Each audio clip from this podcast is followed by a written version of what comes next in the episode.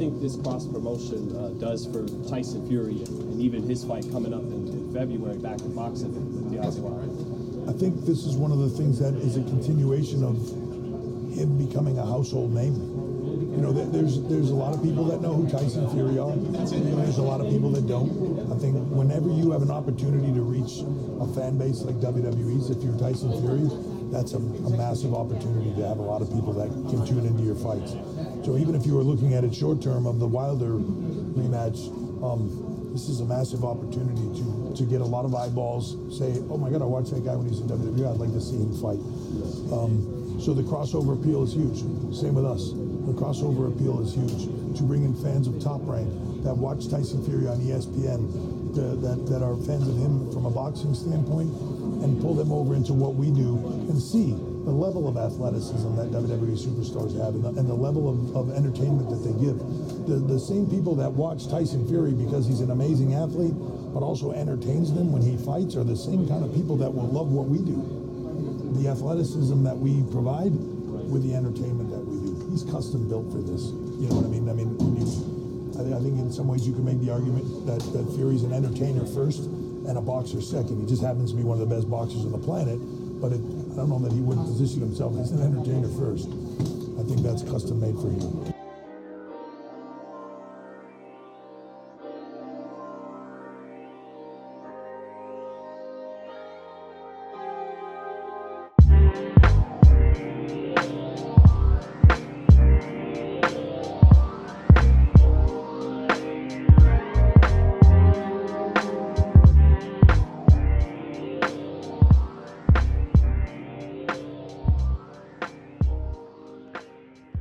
Hey guys, welcome to the Beautiful Boxing Podcast. So, from the intro clip, you know what the first subject is going to be today. And I want to just talk about Tyson Fury and the WWE. Now, this is a topic that's going to split boxing. There'll be the camp that says the WWE is comedy, it's a joke, it's circus, it's theater, it's cartoonish serious boxers have no business being there. And then you have the other camp, no better, no worse, who say, actually, in an entertainment landscape where boxing struggles for relevance most of the time, this is actually a spot of marketing genius on the part of Fury's team.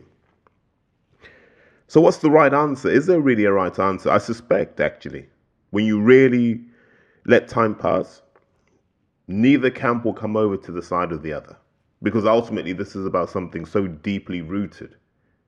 You know, you either love the WWE or you hate it. And if you hate it, there's nothing anyone can do to convince you to love it, and vice versa. Now, I, I'll nail my colors to the mouth. I'm a big WWE fan. I I think they've got so many things right over the over the years, but in in saying that, they've also got a lot of things wrong, and a lot of the problems we face now in sport, you could probably trace back to them. So let's let, let, let's really look at what we have here. We have Tyson Fury, who, in some people's eyes, went life and death with Otto Wallin. But I think if you discount the cut, it was actually a relatively easy fight for Tyson Fury. If you want to call it a defense of the lineal title, fine, do so. But it was an easy-ish defense. Maybe in round 12 it got a bit sticky and a bit hairy, but you never felt Tyson was out of control at any point in that fight. So Tyson Fury has a problem. He has a commitment to fight Deontay Wilder February 22nd, so we're told. And we're in October now. That roughly gives us four or five months between those fights, with Wilder due to fight Luis Ortiz in the next few weeks. So Tyson's at a bit of a loose end. He could have a, a tune up in December, but you know, as we found with Seferi, Seferi, whatever his name was, the fans are unwilling to accept Tyson Fury fighting anyone other than the top table right now.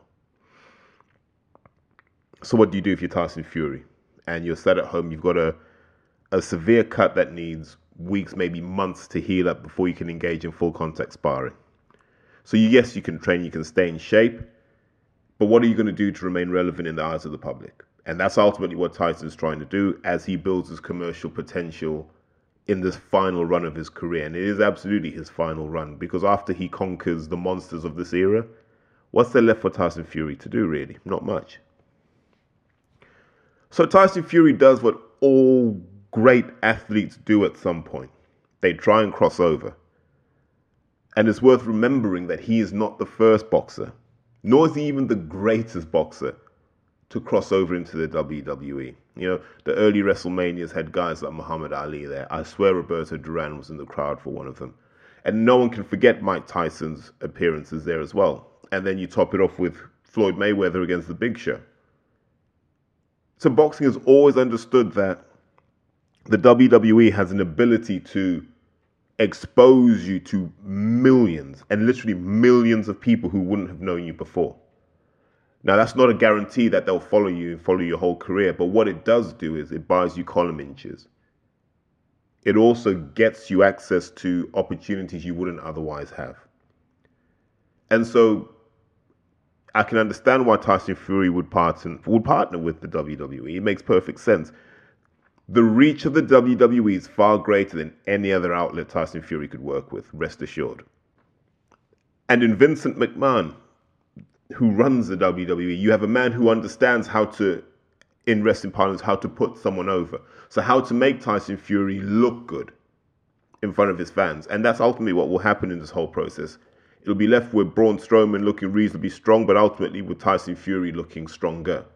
So they'll create a win-win scenario for both people. The WWE will get that that crossover from the boxing fans who come and have a look and say, "Ah, this is what you guys do," because make no mistake about it, that WWE product is superior in terms of production, far superior to anything that boxing does. You know, their production values are incredible. You know, you just have to watch one of their episodes and you go, "Wow." And if you've ever been to one of the live shows, you'll know how different it looks on TV to how it looks live. So all credit due to those guys. So then let's let's let's then now start to look at why it wouldn't be so good. Why it might be a bit of a problem. I'd Just like to take this opportunity to say how honoured I am to be here and to be involved in such a massive event in Saudi Arabia. Um, something I've always dreamed of. I was a lifelong WWE fan, and it's a fantastic opportunity for me to be here. Um, I just want to say how excited I am to be fighting the monster among men, Braun Strowman. After seeing him, I really know why he's got the nickname the monster among men. But me being the undefeated lineal heavyweight boxing champion, I fear no man. I'm undefeated in 30 professional contests. And when I go to Saudi Arabia to fight Braun Strowman, I'm still going to be undefeated. Hmm. Two words in there. Two words that might just bring Fury back onto sticky ground again. Saudi Arabia. So we remember the criticism Hearn got for taking the Joshua fight to Saudi Arabia. And the hardcores, the guys who would be anti WWE, were all over that they were the guys who were saying, "Why would you go there?" And it was it was used as a stick to beat Eddie Hearn with. But now on October 31st, you have another boxer going, Tyson Fury. Will he face the same level of scrutiny? And if he does, what will his response be? Because this will be very important in establishing that moral landscape for a time when Tyson and Anthony Joshua do fight each other. Now, I've made my views clear. I don't think sport should be used to whitewash what goes on in some of these countries. And there's a lot of messed up things that do happen in Saudi Arabia. I know they're on a path to reform, but how real that reform is is yet to be seen. But for, for now, it's not really, you know, among the top tier locations to be having events. But there are commercial realities that are happening. And as much as we may not like it, we're neither shareholders in any of these enterprises, nor we prepared to offer more money to these enterprises. So they're going to go where the money is. But I would like to see Tyson Fury manage the controversy better than Matchroom and Anthony Joshua did. So maybe if Tyson was honest enough to say, look, I believe in freedom for all people, and Saudi Arabia is on that path. I hope they can accelerate that path. And if I'm the catalyst of change in that country, then I'm glad to be part of something positive. There are words you can put around it that will show that you're taking a leadership position, but I hope he doesn't try and swerve it and he doesn't try and duck it. Because if he can manage this properly by November 1st, Tyson Fury is now probably a bigger global name than Anthony Joshua, and people will scoff at this. But just look at how far Joshua's fallen. He's not that he's irrelevant, but no one's really tapping him up for anything at the moment. Anthony Joshua is just another heavyweight boxer now.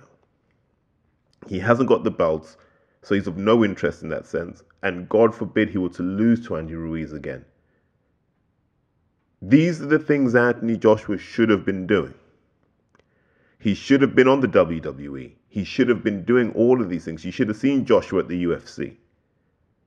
You should have he he never understood how to grow his brand beyond his core constituent fan base.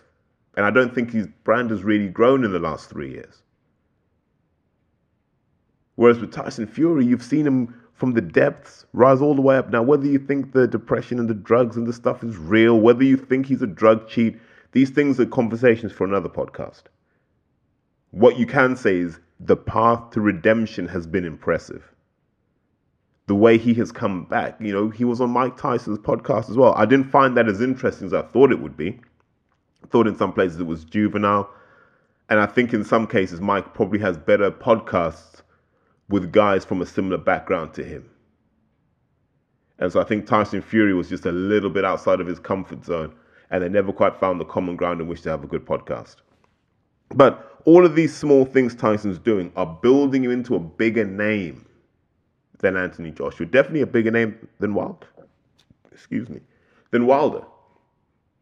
Now, in an ideal world, Wilder would walk out in one at one of these WWE shows. He'd walk out in Saudi Arabia or something like that. It would be interesting. What would also be interesting, actually, would be seeing Cain Velasquez and Tyson Fury square up because they had some real life back and forth once upon a time. So I'd find that fascinating just to see can you flip it into a Cain Velasquez versus Tyson Fury in an exhibition type fight? I don't know. But I think that will be entertaining as well. But overall, I think the energy around the Fury thing has been positive and it's taken Tyson to another plane. And this is what boxers need to understand. The, the stuff you do in the ring is fantastic. Well done. Great. But the reality is, it's the stuff you do outside the ring that generates the money. Are you out there shaking hands? Are you out there being known to people? It's, I think the best example I can pick among the prospects was when Dan Azeez linked up with our Arsenal fan TV. Now, I don't know what the views were, and Dan will probably message me and go, Tell, come on, man, do your homework, Tell. But I'm guessing it was in the tens of thousands for the Arsenal fan TV, maybe about 40,000 views. People know who Dan Azeez is. They might not be interested in boxing, but when Dan Azeez becomes a world champion, they'll look back on that and go, that's one of our guys. So, who else is really doing that in boxing? Not many people. A lot of people are just content to box, get paid, train, box. And when you do that, you become a worker. And when you're a worker, you get paid like a worker. So you have to then abandon any notions of earning money like a boss or having control over your own career. Because if you can't control the the out of ring aspects of your career, if you can't grow the non boxing side of your career, no one's going to trust you to grow the boxing side of your career. And I think Tyson Fury is saying to people, this is the challenge to, to current and future boxers. What do you have in your locker that will take you from being a boxer to being something bigger and more interesting than that? That's the challenge. And if you don't have that, don't expect to make a living in the sport in Chicago. You probably didn't expect to be here today, much less in a couple days stepping through the ropes. Uh, talk to me about before the call came. What were you doing? Um, I mean, I was in the I was in the gym. I was in the gym, but um, I mean, I got a car lot, so I was I was actually planning on going to the car auction the next day, the dealer auction, to buy cars and all that. So I'm looking at my dealer auction list, see what cars I'm going to go buy because I've been buying diesel trucks and all that stuff. And then I get this call about five. I'm like, hold on. He said this Saturday. He's like, yeah, this Saturday. I'm like, Oh, make it happen, you know. And then Matchroom made it happen. I mean, stuff shot up on the internet. People are calling me and texting me like, "Yo, you fight Usyk?" I'm like, "Damn, how they find out?" I just found out, you know. So that the Matchroom makes it happen. If you don't know, they make it happen. Yeah. So uh, you haven't been that busy over like the past what eight years? Yeah. About a fight, what seven fights in eight years? Yeah, well, I mean, that's because, like I said, I got the car a lot, and I have two other fighters I was helping move. A guy named uh, Vidal Rivera, another fighter named Michael Hilton. So I was helping them move. I got them 17 fights in that time frame. So helping other fighters move, uh, starting a promotional company. Just, just let that sink in for one moment. Alexander Usyk, the guy that Twitter believes is the best heavyweight walking right now, is about to take his bow at heavyweight against a man that was one was looking to buy some diesel trucks against a man that was getting more fights for the people he's looking after than he was having himself. A man that's fought seven times in eight years. A guy that said he was in the gym. He didn't even say he was training for a fight. He was just in the gym. Now, I don't know if anyone's actually seen how Chazz Witherspoon looks, but he does not look like he's been in camp. And this is who Usyk is going to make his bow against. And and people say you're being negative about this. No, I'm not. Originally, it was Takam, and I understood that fight. Usyk versus Takam at heavyweight. Make a statement. Validate your claims for a title. I 100% understood that. I was behind that. Then that falls through. Then it's Tyrone Spong. A man who's now more famous for owning a cougar letting his run loose than he is for being a boxer. This guy was meant to fight Tony Yoka. And even Yoka was like, no, nah, I can't fight this guy. So we're now sliding down the ladder. This is classic Hearn behavior. Never pay more, always pay less. And then we end up with Chazz Witherspoon, a guy who everyone had to Google when they found out. I knew the name because I think he'd been in with like a Seth Mitchell. And like when you're having to fight guys like Seth Mitchell, you're not that good. Chazz Witherspoon is not that good. Chazz Witherspoon would lose to David Abraham at York Hall on a Goodwin show. If he fought today, he would lose to Dave Abraham. So the best heavyweight walking right now is making his heavyweight debut against the walking punch bag. Now, you'd think that would make life easy for him, but it doesn't because now we're expecting a, a one round stoppage. If Chazz Witherspoon can survive more than two rounds, then this is a flop for Usyk because then we don't want to watch him. And this is the thing Usyk's going to realize. In the heavyweight division, we do not respect good boxers who don't stop people. I don't care what anybody says. You don't make a name for yourself by grinding people down for eight or ten rounds in the heavyweight division. If you can't starch someone, you're in trouble. Because they're going to be guys tougher than Chazz Witherspoon. They're going to be guys like Derek Chisora. You know, they're going to be guys with rock solid chins that Usyk's going to have to get in with. And they're going to be guys that fire back, like Filip Hrgovic. Maybe Anthony Joshua, maybe Andy Ruiz. And that's when we will really find out what Usyk's about. I'm not necessarily sold on Usyk. I think when the VADA scrutiny increases on him, I think when he's really exposed to outer competition testing and he has to be careful about who and what he does, I think we will find that that relentless work rate he once had was a bit artificial. And when that happens, all he is is a southpaw with a bit of footwork. That's all he'll be. And he'll be doing it against bigger men. He weighed in at 215 pounds. And I imagine 215 pounds is what he walks into the ring at as a cruiserweight. And this time he hasn't had to make weight. So then, then you wonder, and so we'll be even more surprised. Were he to get to 230, 235 pounds, we start to ask questions, right? Because he said his baseline is 215 as a mature man. So is he going to box his whole career at 215? Because if he is, it's going to be a hard struggle. If there are guys like Dillian who walk around at 19, 20 stone and get into the ring at 18. Usyk's in for a very hard career, and people say, "Oh, but he can just dance around people." He'll realize in heavyweight boxing, that ring's very, very small, and he will he will get caught. But you know, all we can say is let's watch and let's see what happens, because you want him to do well, because that's just another name to make things interesting. My suspicion is we will find out that maybe Usyk isn't quite built for heavyweight boxing in the way that many people are saying, and they'll realize that that leap from cruiserweight to heavyweight, especially doing it clean, is nigh on impossible.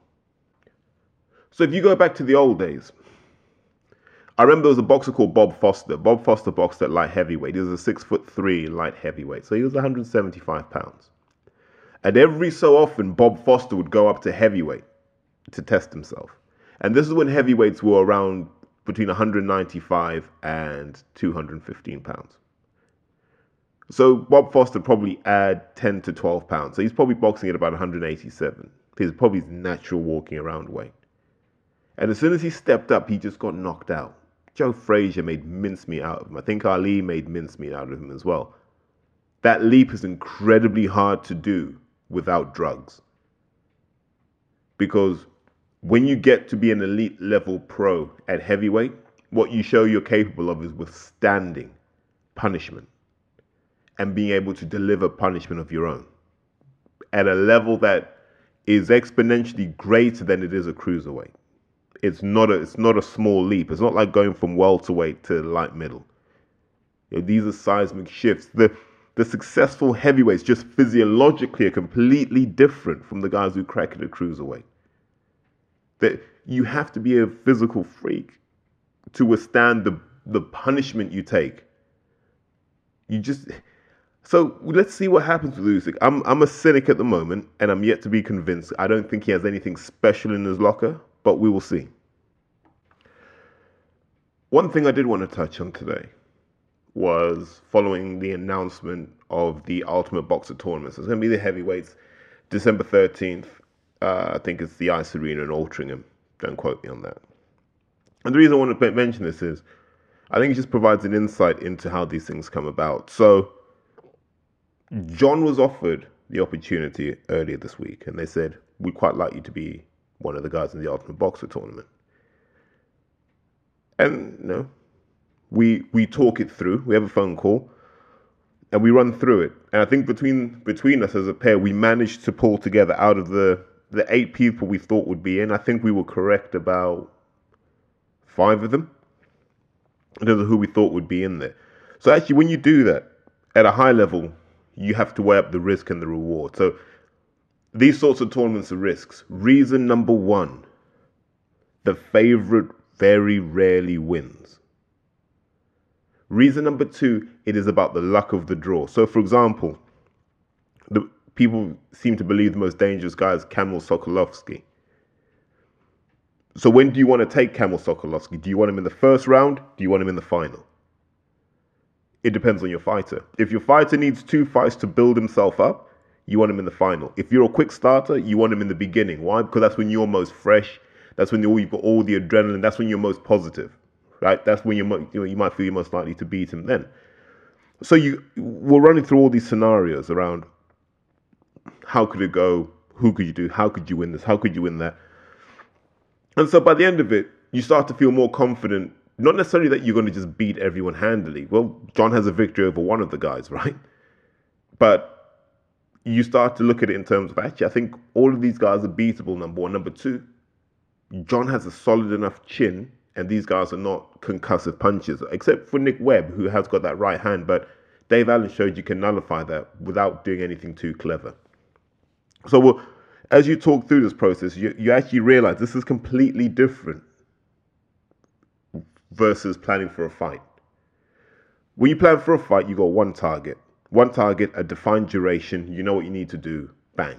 It's just about executing once and it should come off.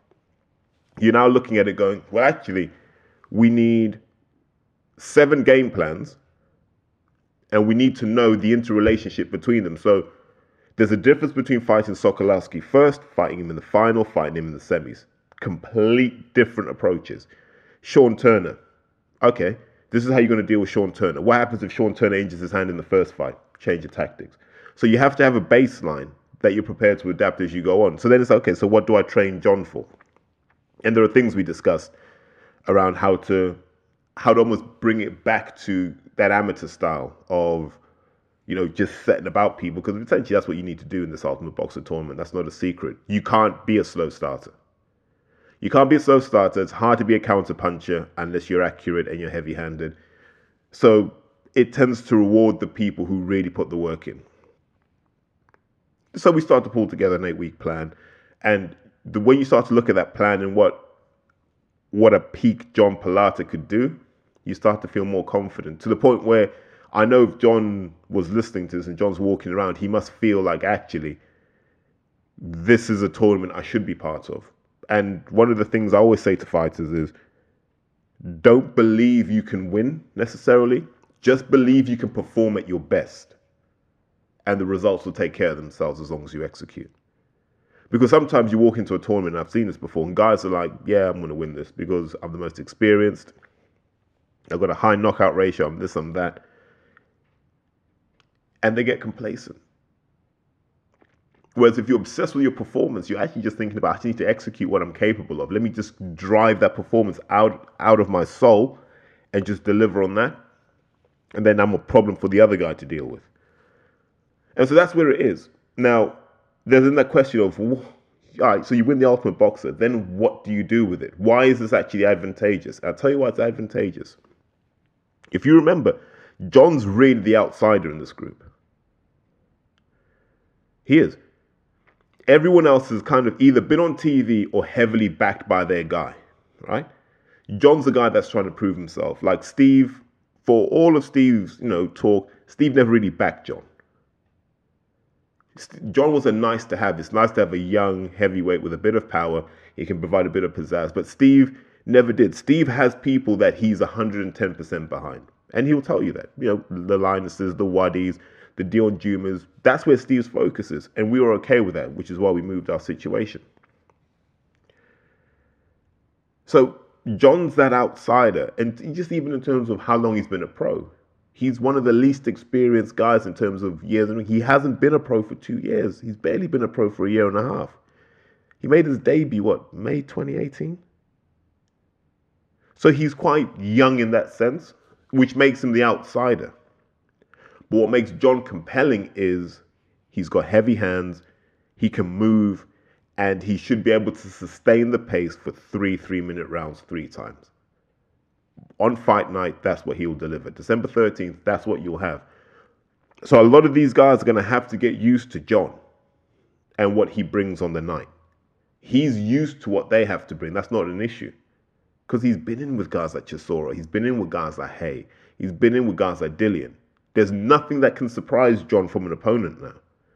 But he can always surprise them because he doesn't look like he can do what he does until he does it. So we do all of these things and we start to calculate and we say, if you win this, this is what it means. It means you've bypassed that middle tier of British heavyweight boxing. So you don't have to fight guys like Dave Abraham anymore. Really, once you're done here, you're now looking to guys like Dave Allen. That's where you're really looking after this. And I know people will scoff and they'll laugh, and you know, fine. But that's where you're really looking. You're looking, okay, we're, we're kind of attacking that tier of of heavyweights now. You know, your Dave Allens, your Nathan Gormans. That's what you're pushing for straight after this. And you know, so so so there's logic in what it's, it's a gamble, but it's a gamble that's worth taking because you have to believe in your guys. And so I think it's going to be an interesting tournament because there's no outstanding Sonny Liston type puncher in this tournament. So it's going to be interesting. I think a lot of these fights are going to go the distance, and we're going to find out a lot about these boxers. So we'll, as you, as you can understand, we'll, we're working on recovery protocols as well. So how do you actually recover between fights? Because you got to do your fight, then you got to do the interview, so you're still hyped. How do you bring someone down psychologically and physically? Let them refuel, let them disconnect with what's just happened, and start to focus on what, what comes next. in all these things.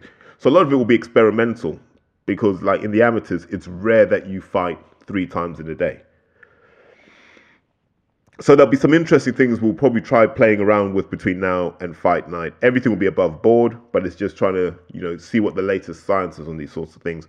And it's it's, it's interesting because it's a new challenge. So you know, for all the people that say, "Ah, oh, how involved are you with what John does?" A, none of your fucking business. B, pretty damn involved. I just make that conscious decision not to be too visible. Why? Because you never know if your association with someone helps or hinders them. So you're best to deliver the value while remaining off the grid. It's always been my philosophy on these things. So yeah, I think that that, that addresses it, but I'm looking forward to it. It'll be an interesting challenge. One of the things that will be sad is having to address people who would actually want John to lose for no other reason. They want to see me humbled. And that's sad. You want someone to lose a chance to provide for their family and build a platform, maybe get a deposit for a house. You want to shit on that just so you can tweet me and go, ah, your mate lost. That's really pathetic. Cheer on someone who's trying to do better for themselves. Forget me for a second, man. I'm just here to to shine the light. You know, if you don't like me, don't like me for what I do. Don't don't project it onto other people. You know, it's childish, it's infantile. I'm happy to be a lightning conductor for the things I say and the things I do. At least have the heart to confront me. Don't don't be on this whole, yeah, I want him to lose just so Terry can can shut up. I'll, I'll never shut up. I'll find another guy and another guy until you're sick of me, and eventually you'll just turn me off anyway. But I am genuinely looking forward to having to solve some of these complex challenges, and and if it does work, then you know perhaps we can then share our knowledge because I know I'm going to tap into the wisdom of guys that have been before. So I'm definitely going to talk to Derek Osaze, trying to understand what the tournament was like, what the demands were, and then we can go from there. So as always, guys, really appreciate you tuning in and you know giving me 30 minutes of your time. Just aware that I've got a 30 minute limit, so I need to hurry up and shut up. As always, Twitter at Highfield Boxing, and you know Instagram at Highfield Boxing. Remember to like, review, share the podcast. But let's spread the word and have have a great day, guys.